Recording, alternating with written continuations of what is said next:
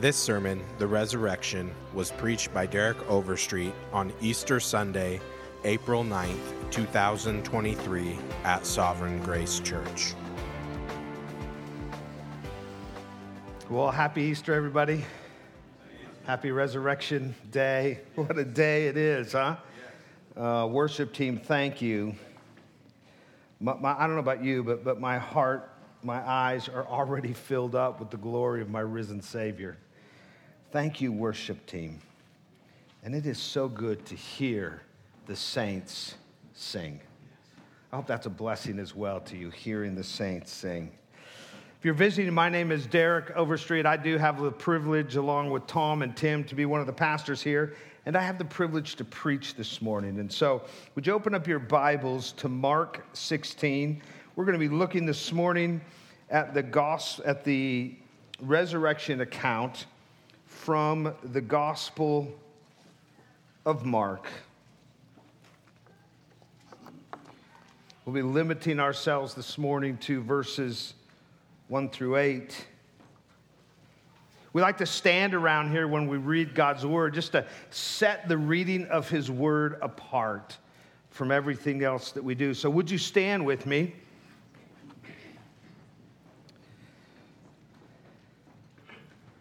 This is the infallible word of the Lord, His word, revealing Himself. Mark 16, verse 1. When the Sabbath was past, Mary Magdalene and Mary, the mother of James, and Salome bought spices so that they might go and anoint him. And very early on the first day of the week, when the sun had risen, they went to the tomb.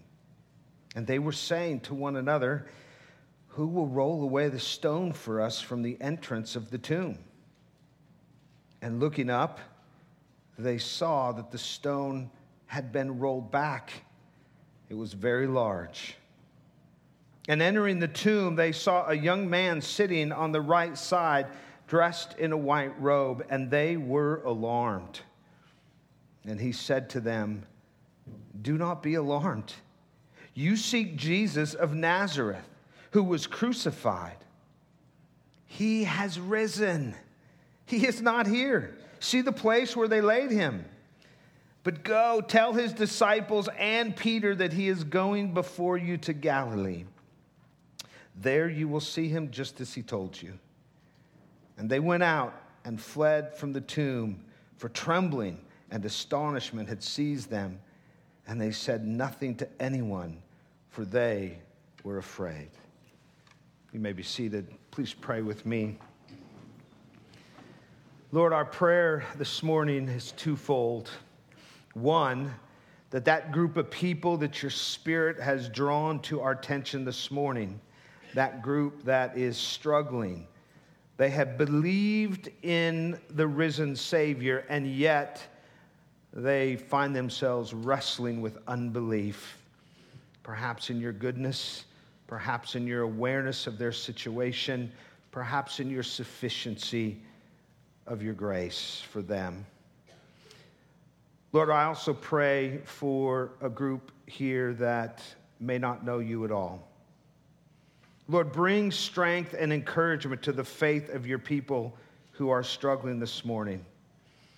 But reveal yourself in a saving way to all who do not know you today. Lord, let not one person that walked into this room leave here not knowing you. May everyone who you have gathered here this morning leave this place Easter Day, April 9th, 2023, saved and secure in their risen Savior. Do the work only you can do. In Jesus' name, amen. Well, we drop into the Gospel of Mark. Last week, we, we looked at the triumphal entry. Jesus and his disciples entering Jerusalem for, for a week that would transform everything. We saw how the crowds rejoiced as Jesus entered the city, but as quickly as they rejoiced, they dispersed. If you were here Friday night, we, we fast forwarded just a few days and we, we stood by and watched as our Savior hung from the cross, crucified by men, but judged by God for the sins of men. Indeed, even the sins of the men who nailed him to the tree. Well, now it's early Sunday morning. The bloodied cross on the hill called Golgotha, it now stands empty. Jesus died on Friday afternoon.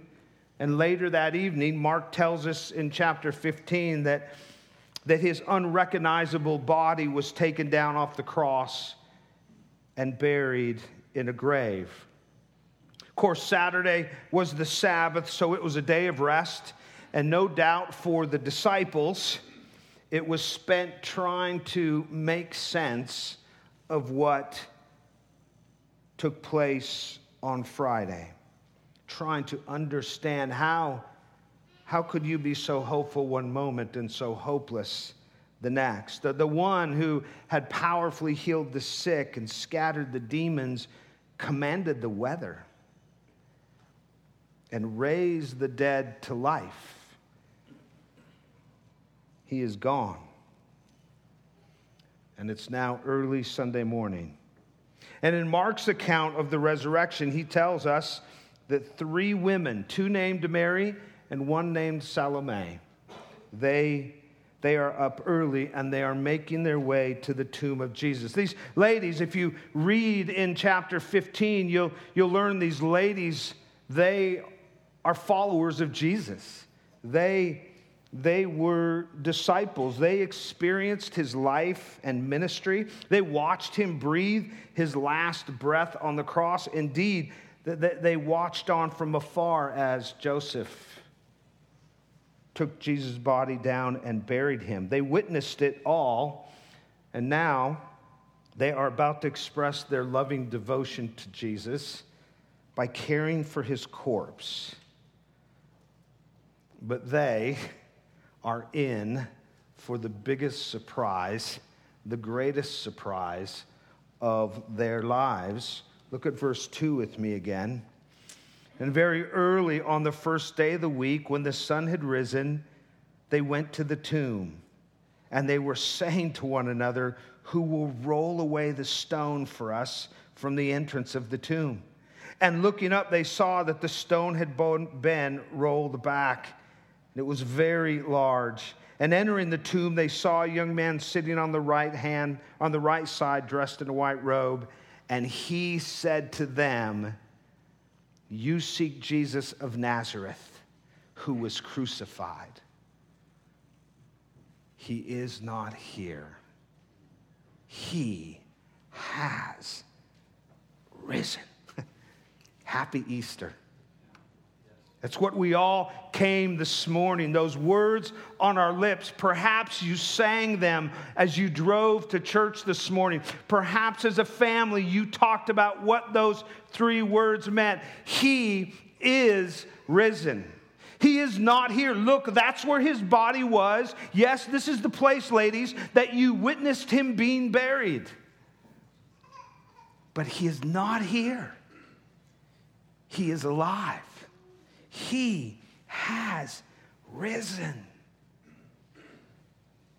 The angel's words are some of the most exhilarating and hope giving words ever spoken, aren't they?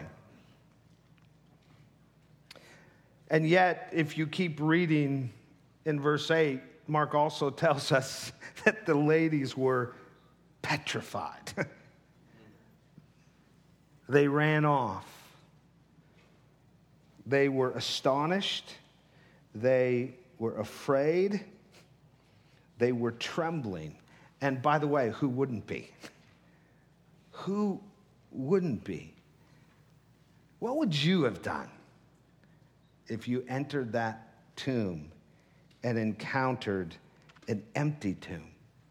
What do you think you would have done. And maybe for us this morning, an even better question is what are you doing with the empty tomb? Because something this grand, something this supernatural, something this logic define, we must do something with it. Indeed, we all do something with it. In fact, this, is, this account is here. Mark wrote his entire gospel for two reasons. One, to show who Jesus is, and two, to force people like you and I to make a decision based on the reality of who Jesus truly is. We come to the empty tomb and we are forced to make a decision. What will I do with this? See, the Christian faith is not blind. The, Christian Christianity is certainly experiential, but, but the experience is, is built on empirical, historical, undeniable evidence. And if the resurrection is true, then how can you not believe in Jesus? If Jesus is alive, if he was dead and he is alive now, well, I would submit to you, and especially if you're here this morning and you you would identify as an atheist, or you would just simply say, I'm, I'm not an atheist, I'm just agnostic, I'm indifferent. I would submit to you it takes more faith to be an atheist or agnostic than it does to be a believer in Jesus. Just think about think about Jesus for a moment. Jesus is an undisputed historical figure. His birth, his life, his death, they are every bit a part of world history. Do you remember that class in high school? They are every bit a part of world history as King Tut, Julius Caesar, and the great George Washington. Jesus is a historical figure. And so, what do we do with him? What do we do with an empty tomb?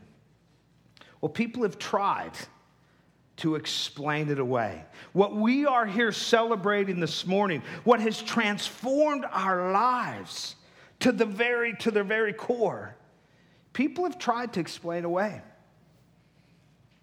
There's been a number of conspiracy theories put out there. One of them is that Jesus' enemies stole his body. There's no evidence, and really, it, it doesn't really make sense if you keep reading in your Bible, you'll get to the book of Acts. And what we see is Christianity exploding.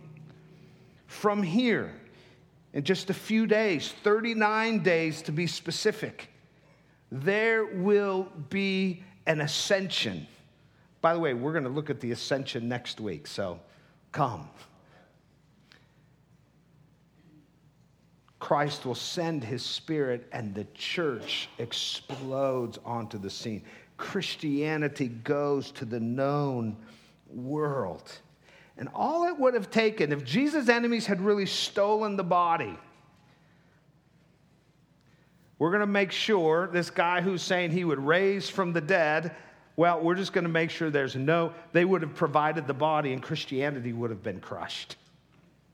There's others that say Jesus' own disciples stole his buddy. This is probably the conspiracy theory of all conspiracies, but if you just flip back a few pages to the last chapter of Matthew, and in Matthew 28, it says in verse 11, while they were going, behold, some of the guard went into the city and told the chief priests all that had taken place. And when they had assembled the elders and taken counsel, they gave a sufficient sum of money to the soldiers and said, Tell people his disciples came by night and stole him away while we were asleep. In other words, the guards came says, uh, We got a problem. Jesus is nowhere to be found. Could you imagine this conversation? Well, what, what happened? We don't know. What do you mean you don't know? He's gone. Okay, here's what we're going to do. here's the damage control. We're going to control this. We're going to get out in front of it. We are going to create the narrative. Here it is. His disciples stole the body. In verse 15, it says, So they took the money and did as they were directed. In other words, they spread that conspiracy. And this story has been spread among the Jews to this day. Yes, indeed, to this day.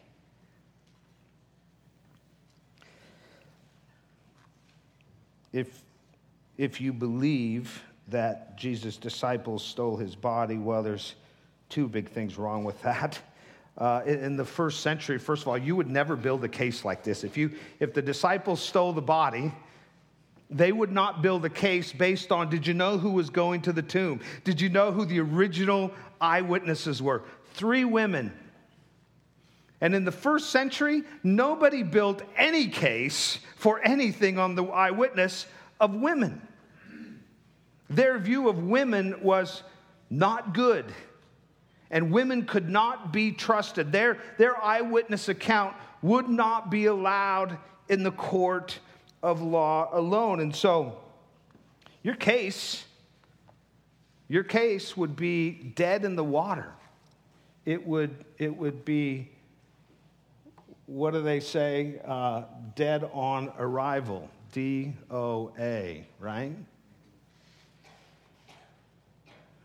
Could you imagine as well the authority and conviction and sacrifice with which these disciples preached, particularly in the book of Acts?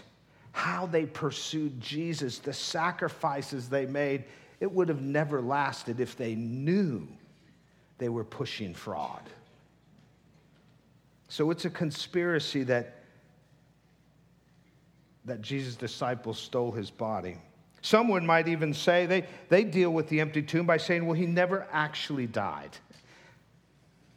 And actually, on, on, on numerous fronts, this explanation is so outrageous that even Jesus' own enemies didn't push this one. You know, one of the things the Romans were really good at? Killing people, executing people. It was an art, it was a science for them. In Jesus' case, the, the, the, the, spear, do you remember the, the spear that was thrust into his side and water and blood flowed from his body? Well, that was to ensure that he was dead. In chapter 15, in verse 44, just before chapter 16, we read how Pilate, he summoned the centurion. Hey, that guy on the cross, Jesus, make sure he's dead and then I want you to report back to me. They had heard the rumblings. It's this guy, he's talking about dying in three days and then raising up. So Pilate wants to make sure. He summons the centurion in chapter 15, verse 44. Is he dead? Good. The spear? Excellent. We're done with him. And so he was, Jesus' death was confirmed at the highest level. Furthermore, just think about Jesus' lifeless body. Joseph of Arimathea, a respected Jew, a respected member of the council, according to verse 15, he was granted permission to take the body of Jesus down. He, he touched it, he handled it, he carried it, he wrapped it, he set it carefully into the tomb himself. Perhaps he got on his knees in tears and even prayed over Jesus. Joseph would have known if Jesus wasn't But, but let's say Joseph of Arimathea, let's say the centurion, let's say Pilate, let's say they all missed it. The idea that, that a man who has been awake for at least 36 hours, beaten beyond recognition, and hung on a cross for six hours, bleeding out in the hot sun, let's just imagine that he could have the energy and the strength to remove himself from what was, in effect, a body bag, to move this massive boulder that in verse 4, Mark reminds us out of the blue, it was large. It was very large. He's making a point there. And then once he moved that boulder, he fought off the guards, armed guards no less. And escaped off into the night. Listen, that's preposterous. There can only be one conclusion for an empty tomb. You ready? God raised Jesus from the dead. The power of God raised Christ from the dead. This is what the Old Testament scriptures predicted would happen. Would happen. God raising Jesus from the dead is what Jesus repeatedly taught would happen. Three times specifically. I must die, and I will rise in three days. This is what the authorities feared happened, and it informed how they went about executing Jesus. This is what these three women and the disciples said happened. They were there, eyewitnesses.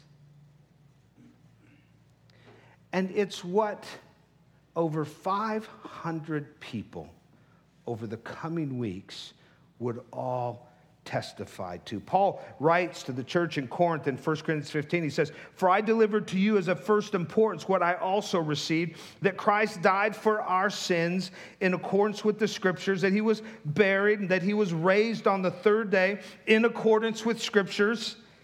And that he appeared to Cephas, that's Peter, then to the 12, then he appeared to more than 500 brothers at one time, most of whom are all still alive, though some have fallen asleep. Then he appeared to James, then to all the apostles, least of all, last of all, as to one untimely born, he also appeared to me, Paul says.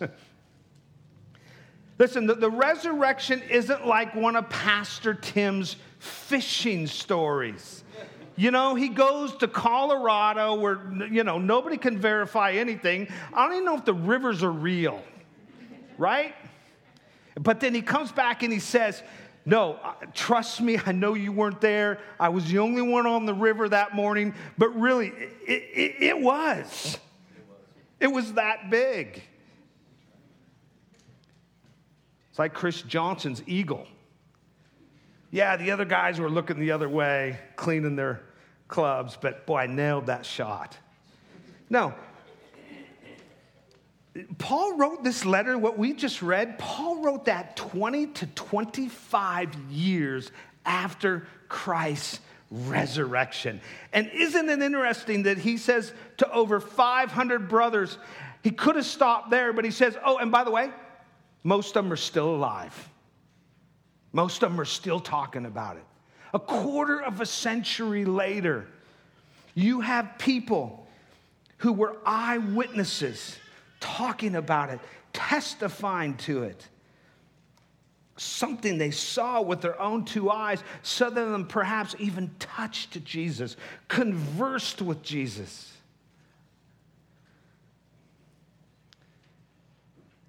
And of course, we see in Acts how this empty tomb dominates, particularly early on in Peter's sermon, Stephen's, the resurrection is always central in their gospel preaching because it really happened.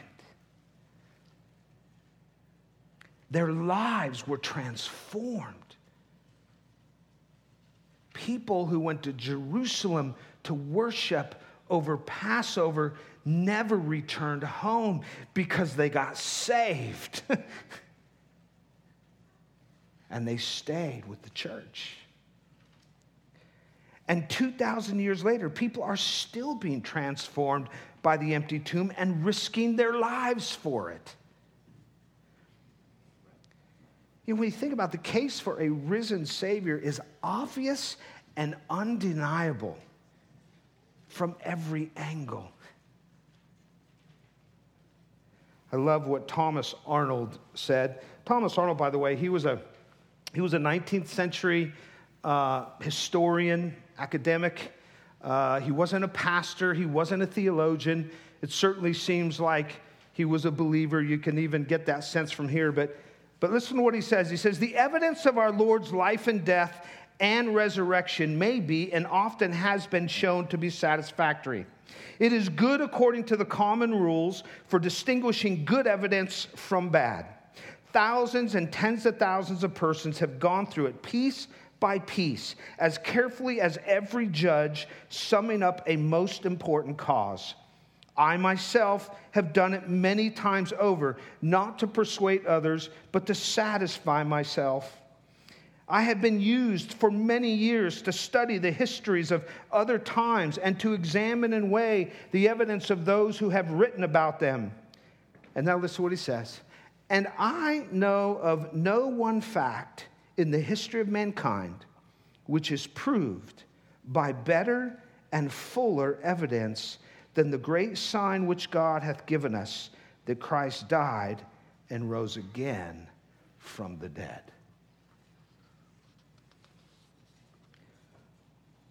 What are you going to do with the empty tomb? You have to do something with it.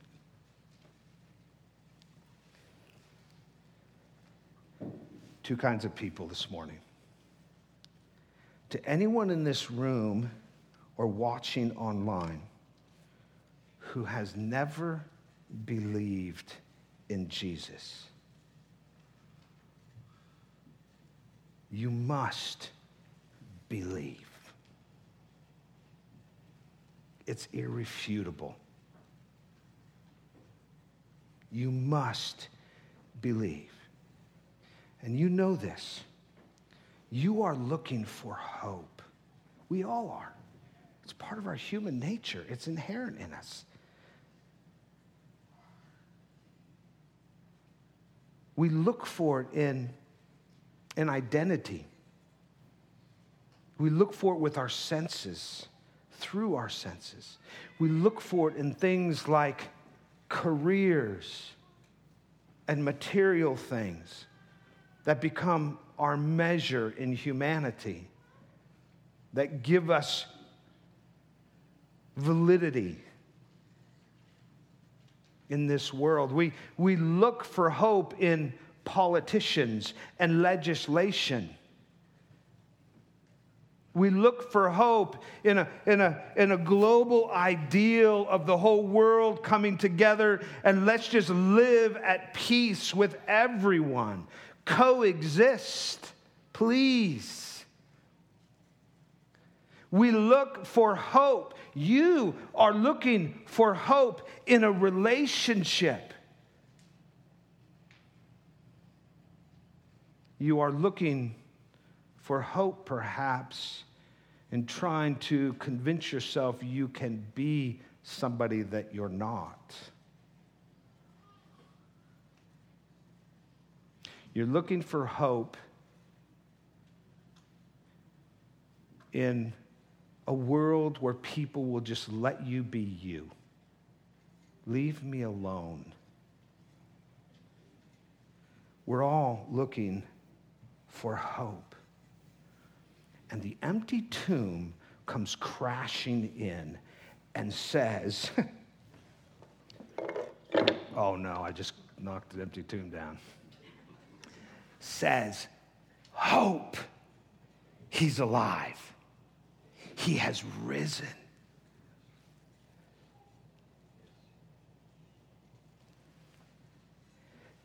Jesus' death on the cross that sent him to the grave was for your sins. Yeah. You committed the crime, and Jesus did the time. If that language works for you better. On the cross, it's what we saw on Good Friday. On the cross, your sins were placed on his shoulders. They were transferred from your name to his name so that he would be responsible for taking the punishment that you deserve for your sins, so that you could receive full and free forgiveness. It's what the Apostle Paul wrote to that same church in a different letter in 2 Corinthians 5 when he said, For our sake, for the sinner's sake, God made Jesus. He made him to be sin who knew no sin, so that in him we might become the righteousness of God. You wonder what that looks like? If you're here this morning, you don't know Jesus, and by the way, I'm still talking to you. Actually, I'm talking to all of us because we're all encouraged by the old rugged cross, aren't we? But you want to know what that looked like? Do you want to know what happened on the cross? Let me read you something. It's from a, the crucifixion narrative that we read on Friday night. This is what happened on the cross. This is what took place between a holy God and the one who came to offer himself, as we heard this morning in communion, as a sacrifice, a bloody, messy sacrifice that was once for all. Here's what happened at the cross on your behalf. God spoke to Jesus as he hung dying, and he said, Why have you sinned against me? And he scorned on my great glory. You are self sufficient and self righteous. You are consumed with yourself and puffed up and, and, and selfishly ambitious. You rob me of my glory and worship what's inside of you instead of looking out to the one who created you. You are a greedy, lazy, gluttonous slanderer and gossip. You are a lying, conceited, ungrateful, cruel adulterer. You practice sexual immorality. You make pornography and you fill your mind with vulgarity. You exchange my truth for a lie and worship the creature instead of the creator. And so you are given up to your homosexual passions, dressing immodestly and lusting after what is forbidden. With all your heart, you love perverse pleasure. You hate your brother and murder him with bullets of anger fired from your own heart. You kill babies for your convenience. You oppress the poor and deal slaves and ignore the needy. You persecute my people. You love money and prestige and power. You put on a cloak of outward piety, but inside you are filled with dead man's bones. You are a hypocrite, son of man. You are lukewarm and easily enticed by the world. You covet and can't have, so you murder. You are filled with envy and rage and bitterness and unforgiveness. You blame others for your sin, and you are too proud to even call it sin. Son of man, you are never slow to speak, and you have a razor tongue that lashes and cuts with its criticism and sinful judgment. Your words do not impart grace. Instead, your mouth is a fountain of condemnation and guilt and obscene talk. You are a false prophet leading people astray. You mock your parents. You have no self control. You are a betrayer who stirs up division and factions. You're a drunkard and a thief. You're an anxious coward. You do not trust me. In fact, you blaspheme against me. You're an unsubmissive wife, and you are a lazy, disengaged husband. You file for divorce and crush the parable of my love for the church. You're a pimp and a drug dealer. You practice divination and worship demons. Son of man, the list of your sins goes on and on and on and on. And I hate these things inside of you. I'm filled with disgust and indignation for your sin consumes me. Now drink my cup of wrath. And Jesus does. On the cross, he drinks for hours. And in drinking for hours, he downs every drop of the scalding liquid of God's own hatred, of sin mingled with his white hot wrath against that sin. As every one of your sins and my sins were placed on the shoulders, and the punishment those sins deserve was absorbed by Jesus as he hung on a cross. Jesus was innocent of every one of those sins. They belong to you and I. And yet, as a once for all sacrifice, Jesus took the punishment. Now, you might be here this morning, you might go, Pastor, I don't know you, but that's primitive. That's immoral. Frankly, if you believe that, you're foolish. Well, all who have believed it call it amazing grace. We call it divine love, undeserved love. And you know what makes what happened on that cross? By the way, the cross is a historical event. You know what? You, you know what? It's his resurrection. It's the empty tomb that makes what was done at the cross effectual. If Jesus cried out from the cross with some of his, in his last dying breath, it is finished then the, then the empty tomb is God declaring, It is accepted, it is sufficient. The work my son did, the work I sent him to do, the work that he left the glory of the Trinity behind to accomplish according to the high priestly prayer, it is good in my eyes and it is sufficient for all who would come to me in faith to be forgiven and stand righteous in my presence forever.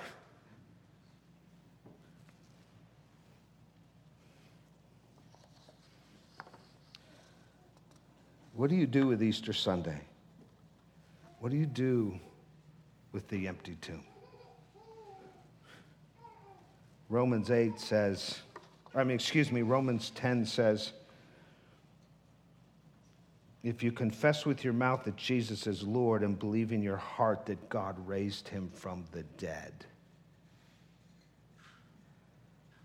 you will be saved. What do you do with the empty tomb? You believe. You believe today. You believe wherever you are that Christ lives. And because he lives, you can be saved. Look, look, did you notice in verse 4? Look, look what happens. I love this picture. The ladies, they, they get to the tomb and looking up, they saw that the stone has been rolled back. It was very large. And then look at verse 5 and entering the tomb. What a picture. These three ladies entered the tomb. I would submit to you that the stone was rolled away. Not so much to let Jesus out, but to let us in. We can enter into the kingdom of God. We can step into a place where we could never be otherwise. Not only through the death of Jesus, but the resurrection that vindicates and validates and makes effectual the word of the cross. What will you do with the empty tomb today? Specifically to my non Christian friends, believe, call on the name of Jesus, Believe that he died for your sins and was raised from the dead, and have a hope, an eternal hope that no one can ever take. Listen to the Christian in this room or watching online. Keep, keep believing in Jesus. You, you believe in, we, we, we've all been here, right? I believe in Jesus. These three women believed in Jesus, and yet their hearts were full of unbelief. Did you notice what they're doing? They're going to the empty tomb. They have spices in hand, and what are the, what's the conversation? Mark doesn't say, and they wondered. Huh. You know, I was thinking last night, I remember the disciples talking about Jesus, and he said something about a resurrection. Do you think it could be? No. The, the, Mark says that they were in verse 3, they, they were saying to one another, How are we going to get in the tomb? How are we going to get into the body? That, that verb translated saying, it's in the imperfect tense. And, and what that means is ongoing action. And so this question wasn't just thrown out there. This is what they were talking about. So, how are we going to get in there? I don't know. Well, do you think maybe they kept talking about this, consumed their thoughts as they make their way to the tomb? How will we get in there? We, we know he's in there. We watched the stone cover it up. It was a big stone. They had no sense that Jesus would be raised from the dead. They, they had forgotten. These ladies followed Jesus in his life and ministry. They heard his teachings. If they didn't hear directly from Jesus that he would be killed and then raised again, no doubt they heard it from the disciples who they served and loved and spent much time with. In their belief, their hearts were filled with unbelief. These women are certainly commended for their courageous expression of devotion to Jesus, but at the same time, their devotion revealed their unbelief.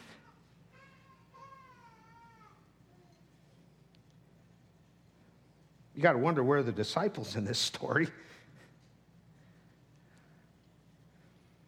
You would think that Peter and the other men would, would have been standing at the tomb waiting to see Jesus. They weren't. Did you notice verse 7? The angel says to the women, But go tell his disciples and Peter that he was going before you to Galilee. Then you will see him. What does it say next? Just as he told you. Yeah, yet Jesus had told the disciples in chapter 14, in fact. Look at it with me. Chapter 14, verse 28. Look at verse 27. And Jesus said to them, You will all fall away. This, oh, oh, oh, you will all fall away, for it is written, I will strike the shepherd, and the sheep will be scattered. But after I am raised up, there you go, I will go before you to Galilee. I will go before you to Galilee. In other words, I'll see you in Galilee.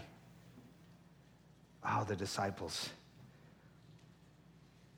Their hearts were filled with unbelief. They failed to believe Jesus.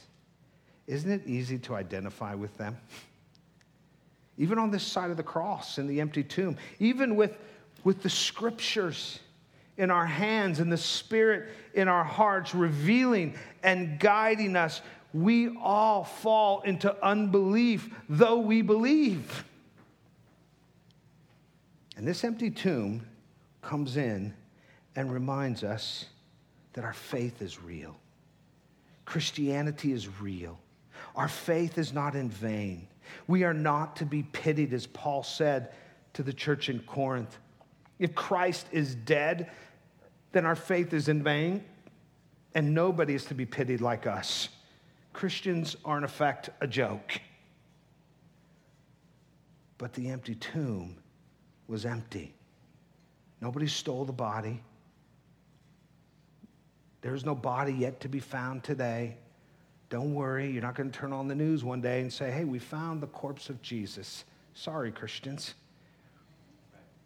The tomb is empty, it will always be empty.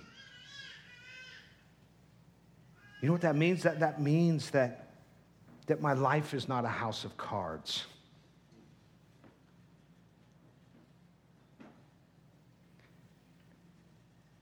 It means that my sins are truly forgiven.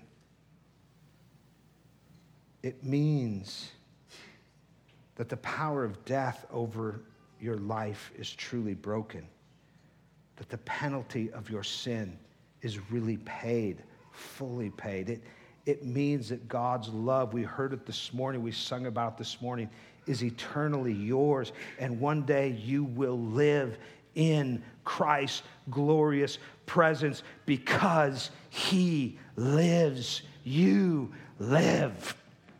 He is the first fruits, Paul wrote to the Corinthians, meaning he is our pattern.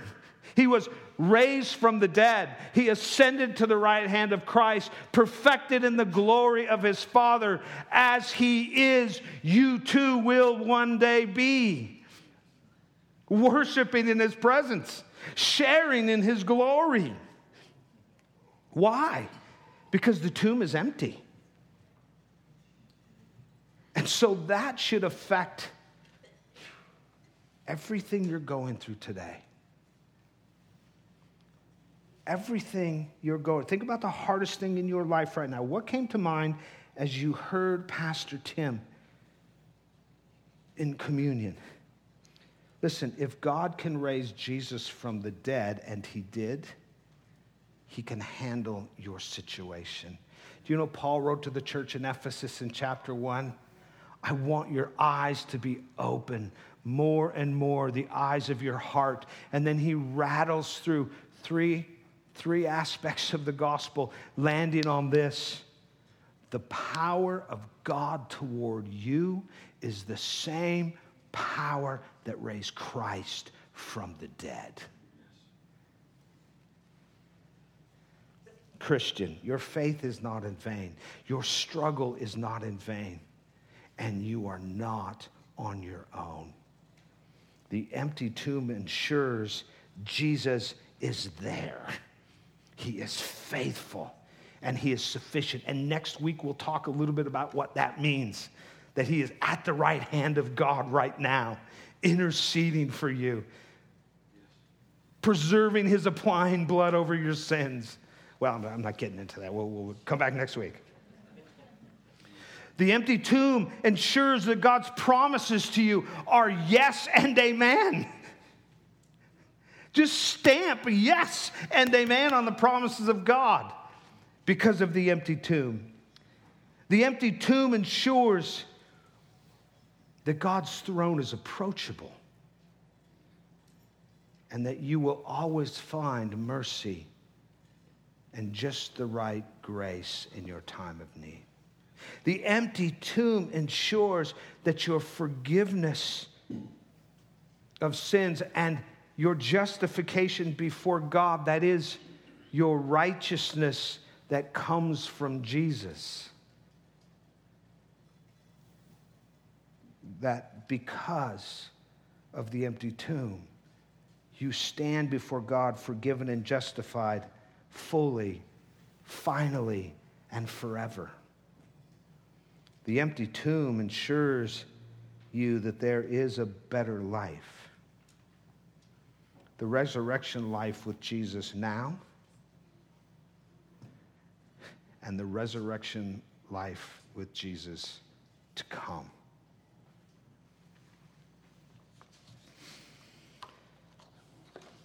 Listen to these words by J.C. Ryle as we close. We need not wonder that so much importance is attached to our Lord's resurrection.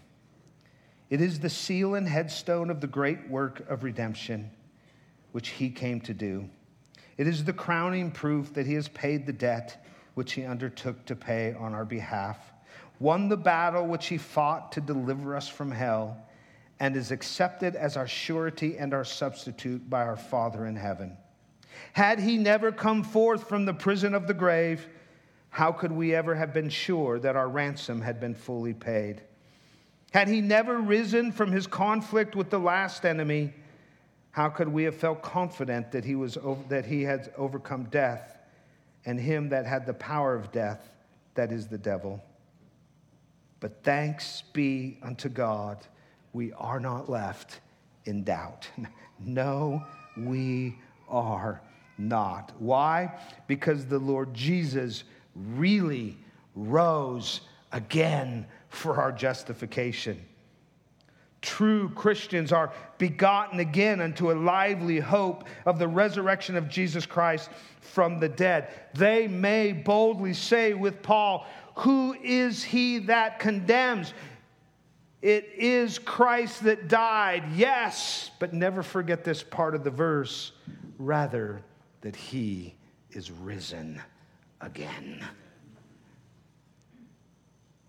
What are you going to do with the empty tomb today?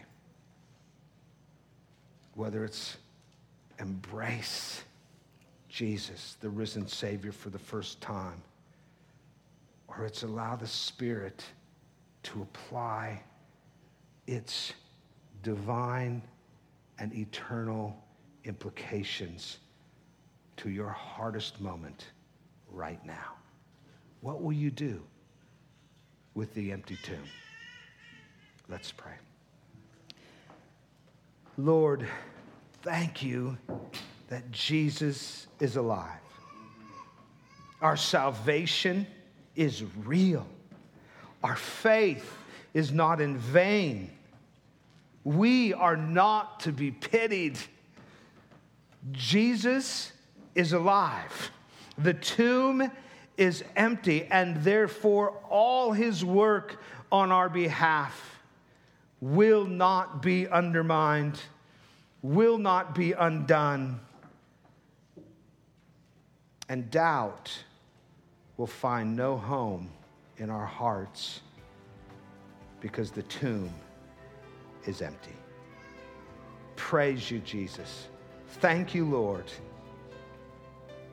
Grant us the grace now to follow hard after you with hearts of faith and joy. Jesus' name, amen.